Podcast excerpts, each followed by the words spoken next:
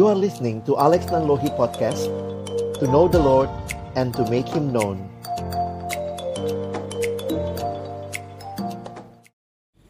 Shalom teman-teman PO Binus yang mendengarkan podcast ini di mana pun kalian berada. Saya Alex Nanlohi dan saat ini kita sama-sama akan membahas tema Time Management.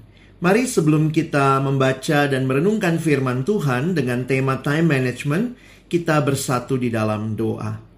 Bapa di dalam surga kami bersyukur kami boleh sama-sama belajar kebenaran firman-Mu. Kami akan membuka firman-Mu ya Tuhan, kami mohon bukalah juga hati kami. Jadikanlah hati kami seperti tanah yang baik, supaya ketika benih firman Tuhan ditaburkan, boleh sungguh-sungguh berakar, bertumbuh, dan juga berbuah nyata di dalam kehidupan kami.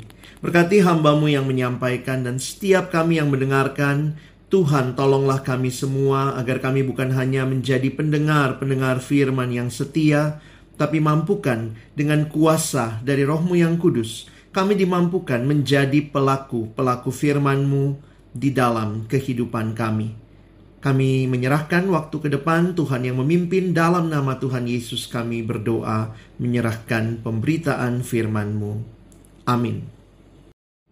Baik teman-teman, kita sama-sama akan belajar tema time management atau mengatur waktu. Ada kalimat dalam bahasa Inggris yang mengatakan time is money. Waktu adalah uang. Namun apakah benar demikian? Sama-sama kita akan melihat bagian firman Tuhan yang akan mendasari perenungan kita di dalam Efesus pasal yang kelima, ayat yang ke-15 sampai dengan ayat yang ke-17. Efesus pasal yang kelima, ayat yang ke-15 sampai dengan ayat yang ke-17. Saya akan membacakan bagian ini bagi kita sekalian.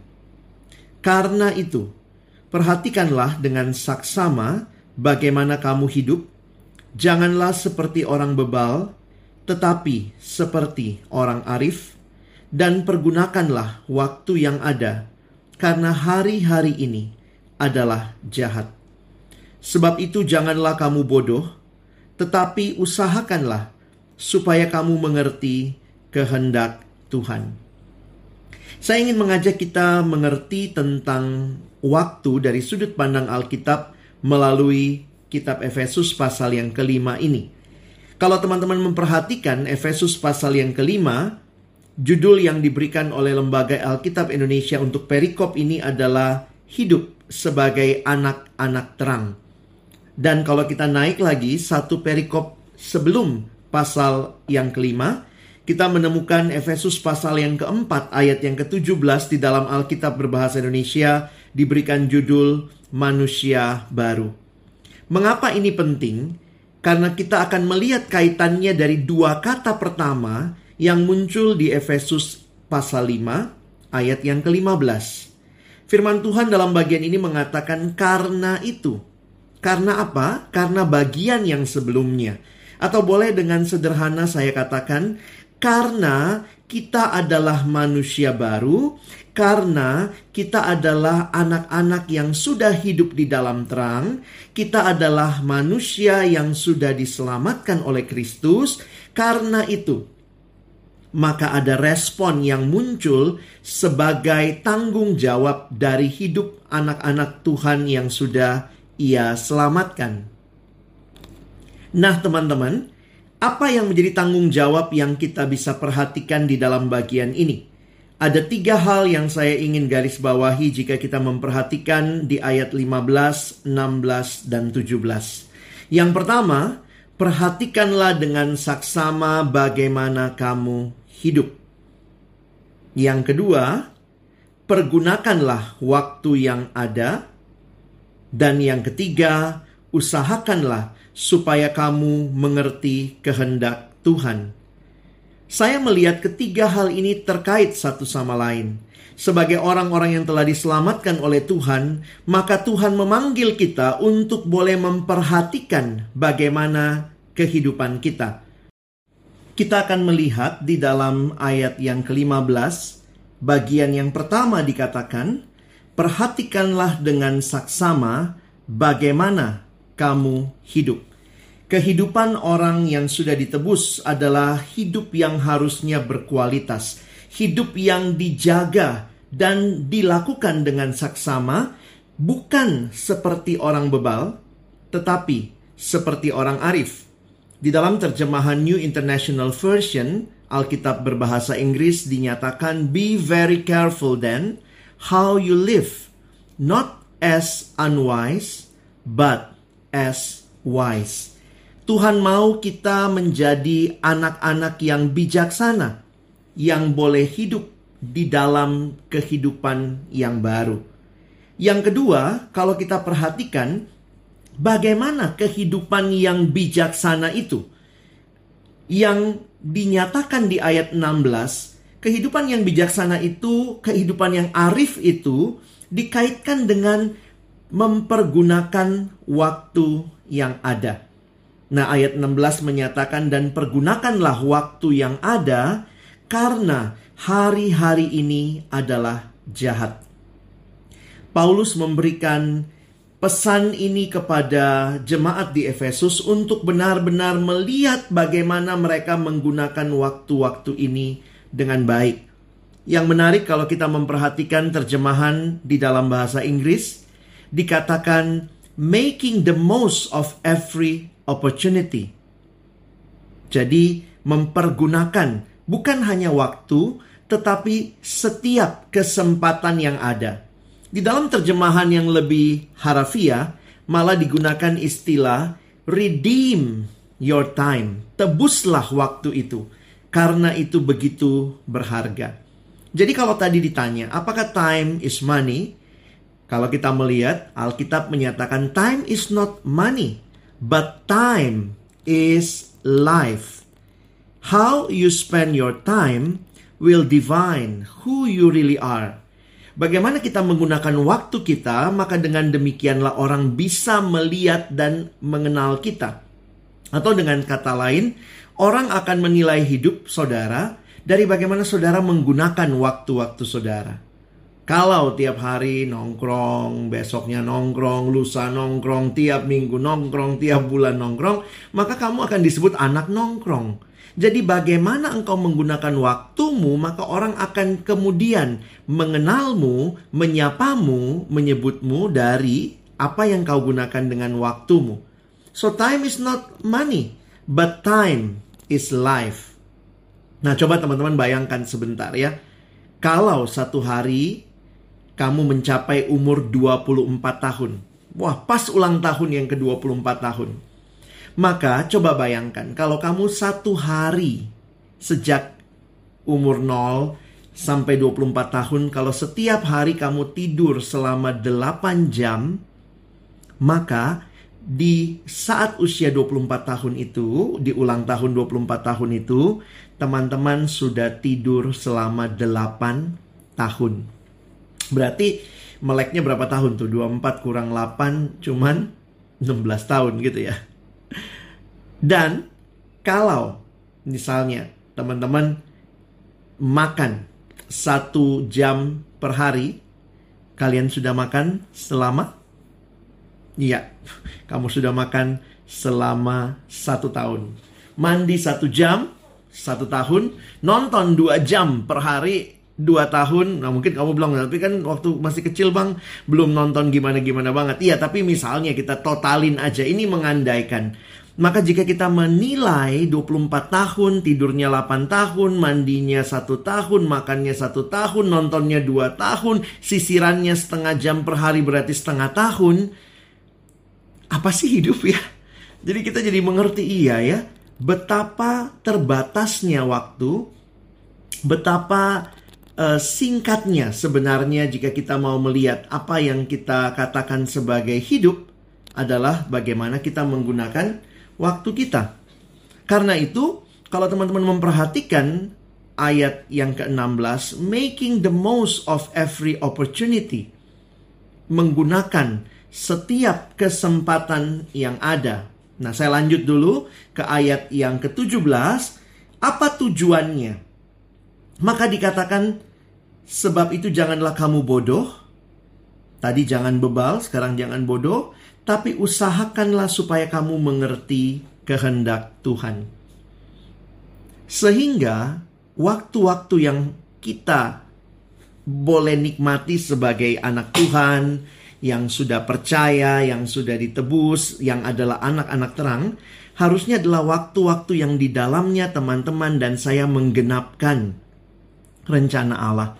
Bukan waktu-waktu menyenangkan diri kita semata-mata dengan apa yang kita mau, tetapi menggunakan waktu-waktu itu untuk semakin mengerti kehendak Tuhan.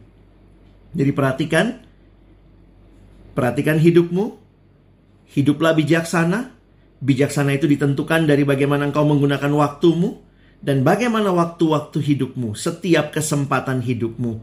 Biarlah engkau juga makin menghayati apa yang menjadi rencana Tuhan di dalam kehidupanmu. Saya pikir ini satu kebenaran yang luar biasa sebagai umat yang telah diselamatkan memandang tentang waktu. Teman-teman yang dikasihi Tuhan, ternyata di dalam kita belajar tentang konsep waktu, saya ingin mengajak kita untuk melihat di dalam bahasa Yunani. Di dalam bahasa Yunani ada tiga kata yang sebenarnya dipakai untuk menggambarkan atau untuk menjelaskan waktu.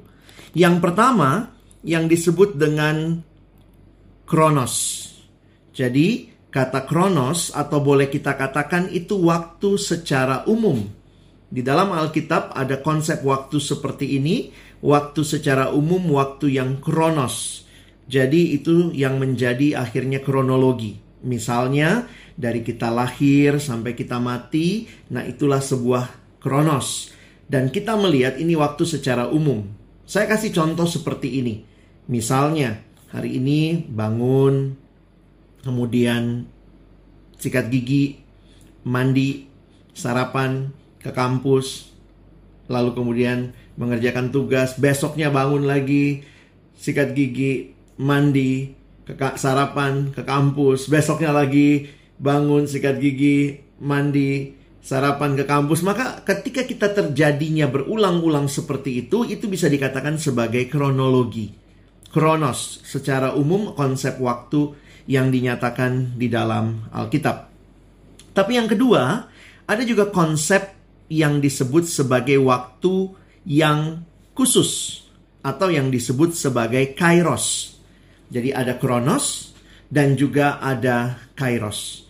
Nah, kairos adalah lebih tepat diterjemahkan bukannya waktu saja, tetapi bisa kita lebih khususkan ini adalah kesempatan.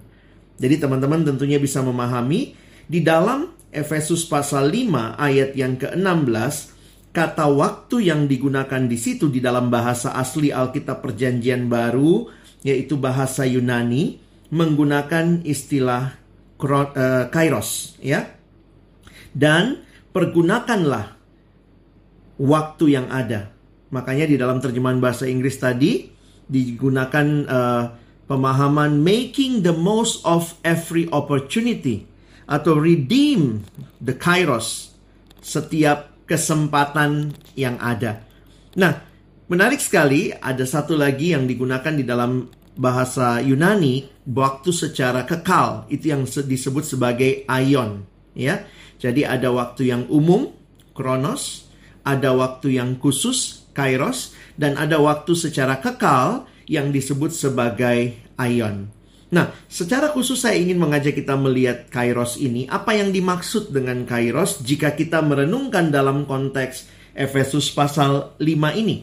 Kita melihat bahwa kairos itu adalah waktu yang khusus yang tidak terulang.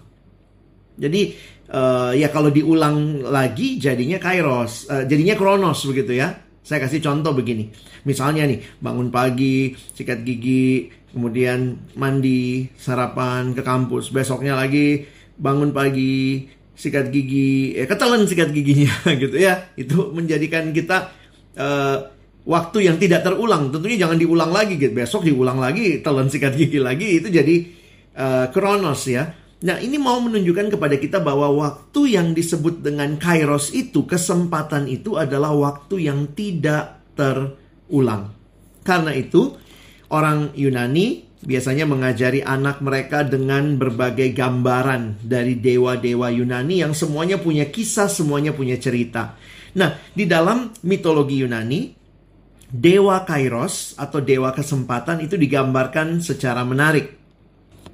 Jadi di dalam mitologi Yunani, dewa Kairos ini digambarkan sebagai sosok seorang pria yang berjalan dengan sangat cepat karena di kakinya ada sayap. Nah, teman-teman bisa googling ya, cari Kairos, uh, God of Time atau Opportunity ya, Kairos. Nah, kalian bisa lihat tuh, di kakinya ada sayap, sehingga dia kalau berjalan sangat cepat. Dan yang menarik adalah, maaf nih ya, uh, kepalanya gundul, botak gitu ya. Jadi, yang menarik adalah Dewa Kairos ini jalannya sangat cepat karena ada sayap di kakinya sehingga bisa separuh terbang kira-kira begitu dan juga kepalanya botak teman-teman. Nah, dengan dengan kepala yang botak itu yang menarik begini, ternyata ada sedikit rambut yang menjem yang keluar begitu ya, seperti jambul di bagian depan. Jadi sebenarnya orang Yunani ingin mengajarkan anak mereka begini.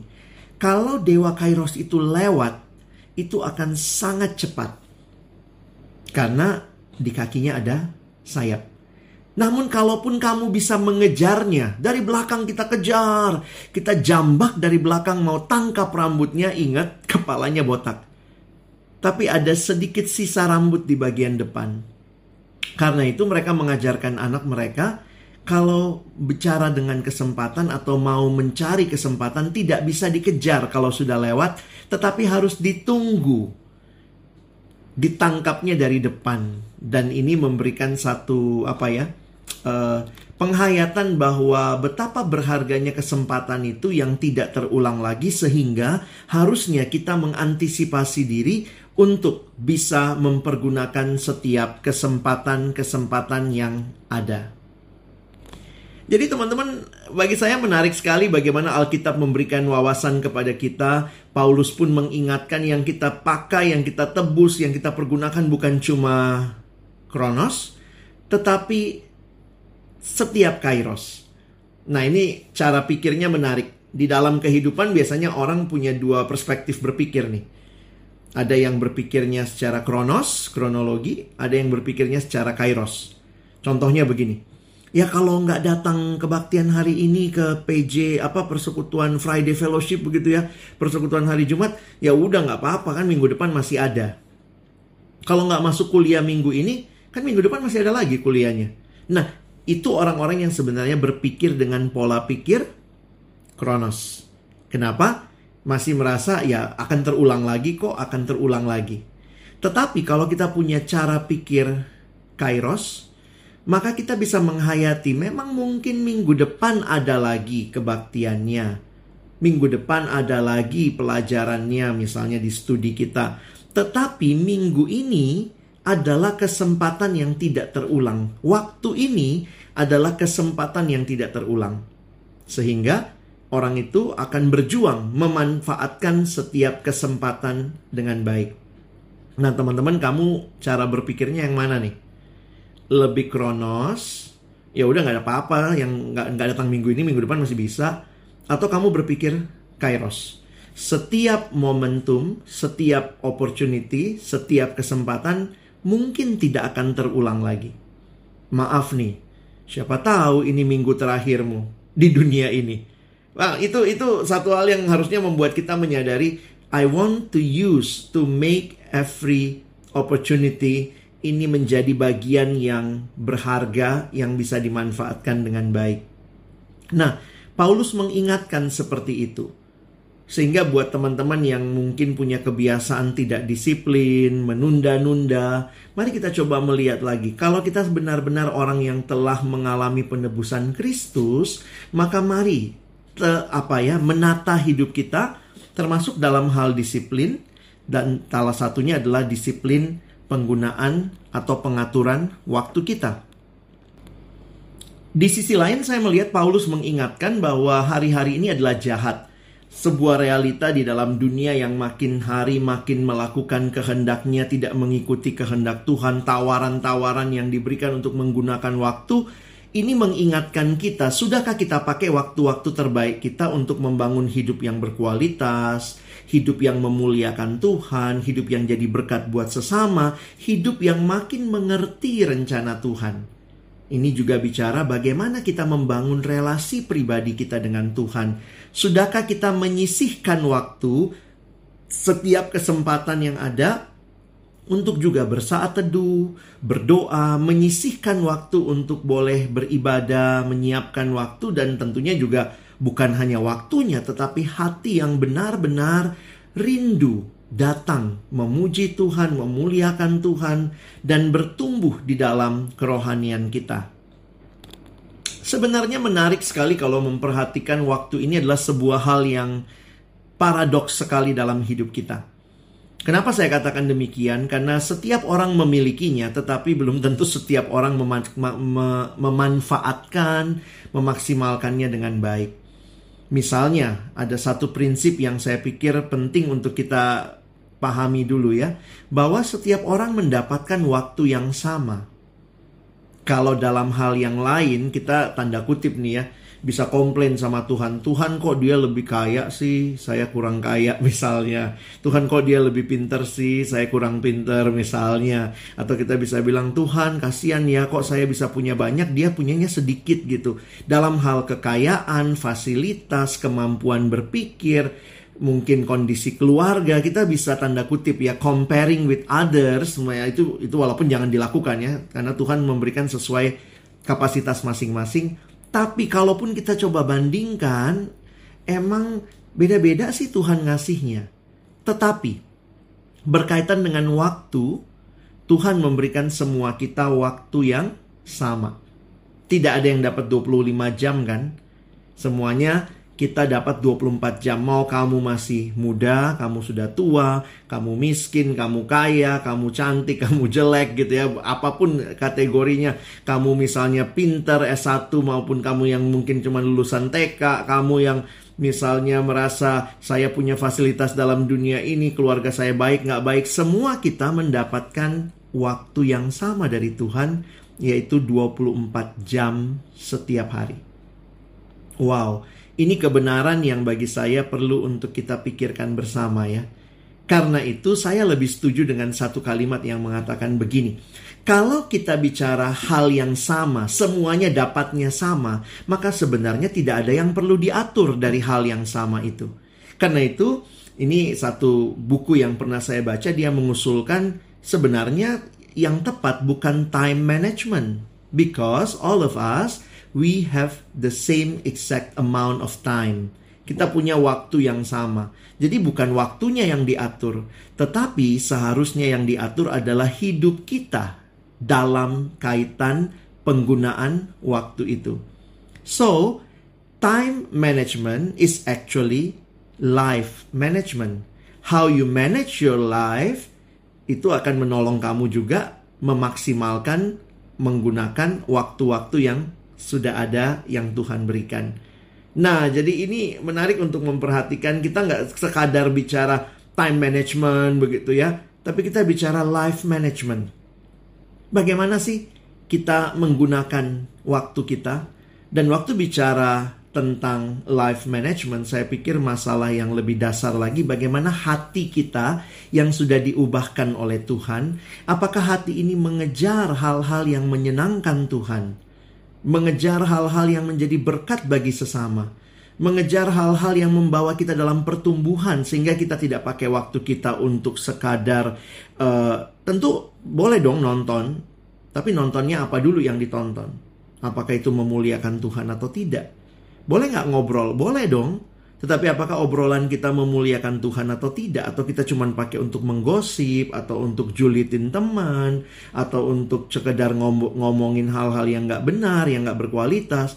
Jadi ini bukan bicara sekadar kita melakukan sesuatu dalam waktu itu, tetapi bagaimana kualitas yang kita lakukan dalam waktu-waktu yang Tuhan berikan buat kita. Sehingga coba benahi diri kita. Misalnya yang sulit, sulit untuk untuk uh, mengatur diri ya Misalnya bagaimana nih pagi-pagi apa aja yang mungkin mesti buat to-do list. Ini udah praktisnya ya.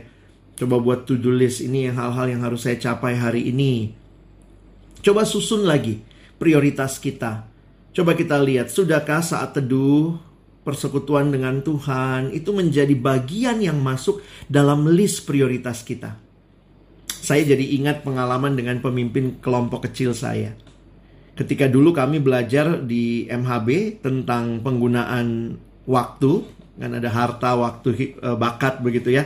Kami diminta, waktu itu saya masih tingkat satu dan itu pertama kalinya belajar membuat timetable timeline gitu ya. Jadi pemimpin kelompok kecil saya sebenarnya hanya ingin menunjukkan kepada kami bahwa kamu punya waktu kosong kok.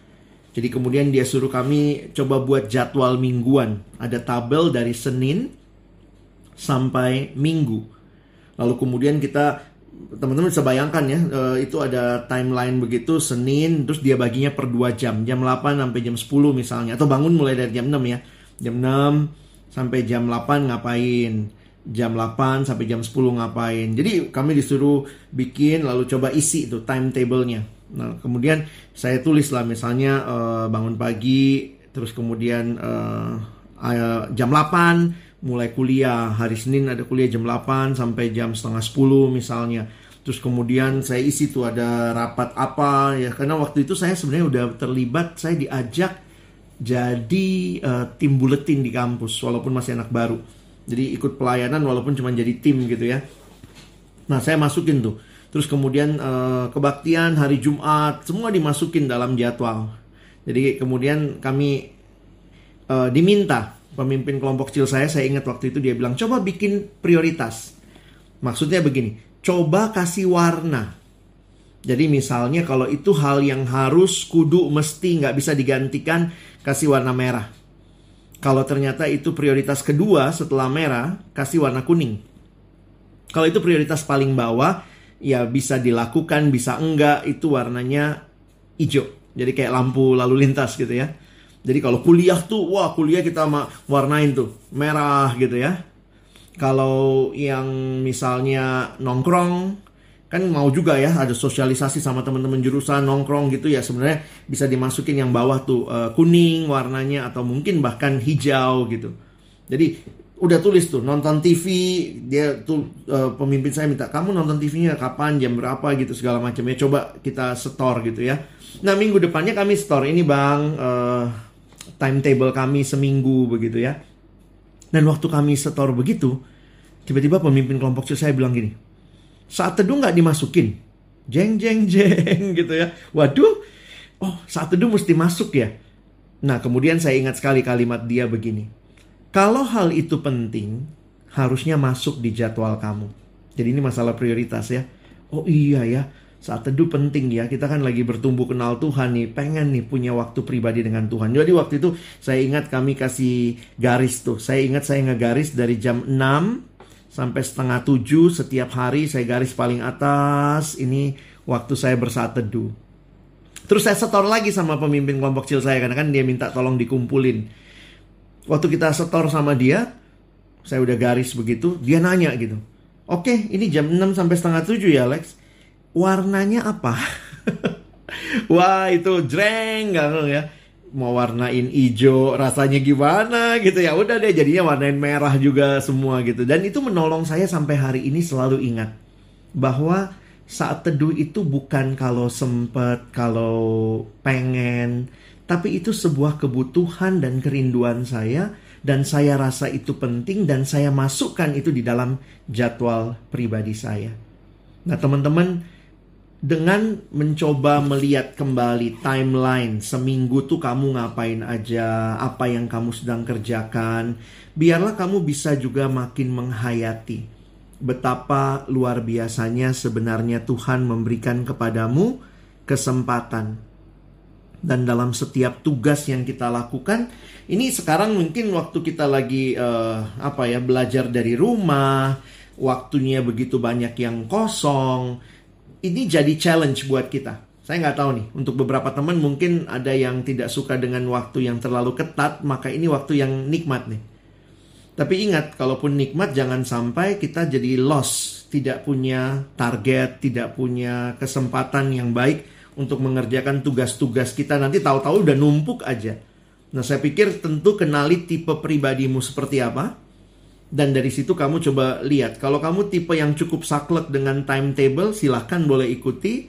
Atau kalau saya misalnya secara pribadi, saya bukan saklek sama timetable, tapi saya misalnya punya target harian gitu.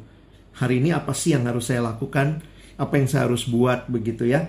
Nah, jadi ini menolong teman-teman juga untuk akhirnya seperti yang dikatakan dalam firman Tuhan, pergunakanlah waktu-waktu yang ada. Ada satu ayat lagi yang saya ingin bukakan bagi kita di dalam 1 Korintus pasal 10 ayat 31. Kalimatnya menarik. Paulus berkata, "Aku menjawab uh, ayat 30 ya. Ayat 31, 1 Korintus 10 ayat 31. Aku menjawab, "Jika engkau makan atau jika engkau minum atau jika engkau melakukan sesuatu yang lain, lakukanlah semuanya itu untuk kemuliaan Allah." Perhatikan ya. Makan untuk kemuliaan Allah. Minum untuk kemuliaan Allah. Dan bagaimana dengan hal-hal lain? Waktu-waktu yang kita pakai. Bagi saya sangat sepele nampaknya makan dan minum. Apa sih makan dan minum untuk kemuliaan Allah? Maka kita harusnya bisa juga makan secukupnya ya, minum secukupnya gitu, tidak melalaikan tanggung jawab kita menjaga kesehatan, termasuk juga hal-hal yang lain, tugas-tugas yang dipercayakan kepada kita. Miliki tanggung jawab, komitmen untuk hidup memuliakan Allah. Dan ingat, di dalam banyak hal Tuhan ingatkan kepada kita untuk benar-benar hidup berfokus kepada kerajaannya. Yesus berkata, carilah dahulu kerajaan Allah dan kebenarannya, maka semuanya akan ditambahkan kepadamu. Ini bukan berarti kita tinggalkan kuliah, kita nggak ngapa-ngapain selain baca Alkitab, nyanyi, PA, doa, kebaktian. Tapi mau menyatakan bahwa segenap aspek hidup kita, apakah di dalamnya kita mempersembahkannya bagi kemuliaan Tuhan? Apakah di dalamnya kita makin menghidupi apa yang menjadi rencana Tuhan bagi kita? Jadi teman-teman, saya rindu melalui apa yang kita pelajari hari ini, kita makin berhikmat dengan baik, dengan bijaksana mengatur hidup kita supaya kita bisa memakai setiap waktu, setiap kesempatan yang Tuhan berikan dengan baik. Silakan mungkin kalau mau share tips-tips yang praktis bagaimana untuk bisa membagi waktu. Saya pikir setiap orang mungkin unik ya. Tidak semua kita satu cara pandang atau satu uh, kepribadian yang harus hanya menggunakan satu cara. Saya dulu ngekos, teman kosan saya ada 40 orang. Jadi kosnya luas sekali dan termasuk ini bukan kos di ruko begitu ya. Ini kamar semua satu lantai. Kami satu lantai 40 orang. Jadi bisa coba bayangkan lumayan besar kosan saya. Dan waktu itu eh, uh, 20 kamar itu di dalam, itu untuk perempuan, 20 kamar di luar itu untuk laki-laki. Jadi kami 40 orang itu campur laki perempuan dan kosannya cukup ketat jam 10 misalnya uh, pintu menuju ke tempat perempuan ditutup semua dan seterusnya. Nah, yang menarik tuh memperhatikan kalau lagi musim ujian tuh. Kalau musim ujian tuh kelihatan tuh setiap anak punya cara belajar yang berbeda-beda. Ada juga cara mengatur waktu dengan berbeda-beda. Ada yang misalnya uh, ya merasa dia anak malam. Jadi dia siangnya tidur dulu malam terus dia bangun begadang sampai pagi belajar gitu ya. Itu cara dia menggunakan waktu dia ngerasa lebih lebih hidup kalau malam begitu ya. Sementara ada teman-teman ya seperti saya yang sebenarnya lebih sukanya nggak begadang gitu. Saya lebih senang tidur cepat, paginya bangun. Jadi agak subuh gitu ya, baru mulai baca lagi review gitu ya. Sehingga uh, itu unik tuh, karena teman-teman saya ada yang kalau malam-malam kan lagi belajar gitu, ayo Indomie Indomie keluar gitu ya cari Indomie. Padahal besok ujian gitu karena mereka merasa itu ritme hidupnya atau cara dia menggunakan waktunya. Nah saya pikir um, teman-teman coba coba masing-masing temukan lah ya cara dan ritme dirimu tipe ke kepribadianmu cara belajarmu sehingga ini akan tentunya dengan bertanggung jawab ya. Masing-masing kita persembahkan di hadapan Tuhan oke kiranya firman Tuhan hari ini secara khusus dan setiap wawasan yang diberikan menolong kita juga menghidupi panggilan kita sebagai murid-murid yang bertanggung jawab dengan waktu yang Tuhan berikan bagi kita. Mari kita berdoa. Bapak Surgawi, terima kasih kami belajar bersama mengenai bagaimana kami bisa mengatur diri kami dalam upaya, dalam rangka kami mengatur penggunaan waktu kami. Waktu ini karunia Tuhan, milikmu, yang Tuhan percayakan, tolong kami memakainya. Bukan untuk memuaskan keinginan kami, bukan untuk menjadi orang bebal, orang yang tidak bijaksana, tapi di dalamnya kami memuliakan Tuhan dan juga jadi berkat bagi sesama. Kami bersyukur, berterima kasih untuk firman-Mu, tolong kami, bukan cuma jadi pendengar firman, mampukan kami jadi pelaku-pelaku firman-Mu dalam setiap hal yang kami lakukan. Biarlah kami memuliakan Tuhan. Di dalam nama Tuhan Yesus Kristus, kami berdoa, kami bersyukur. Amin. Sampai jumpa teman-teman, Tuhan Yesus memberkati kita sekalian.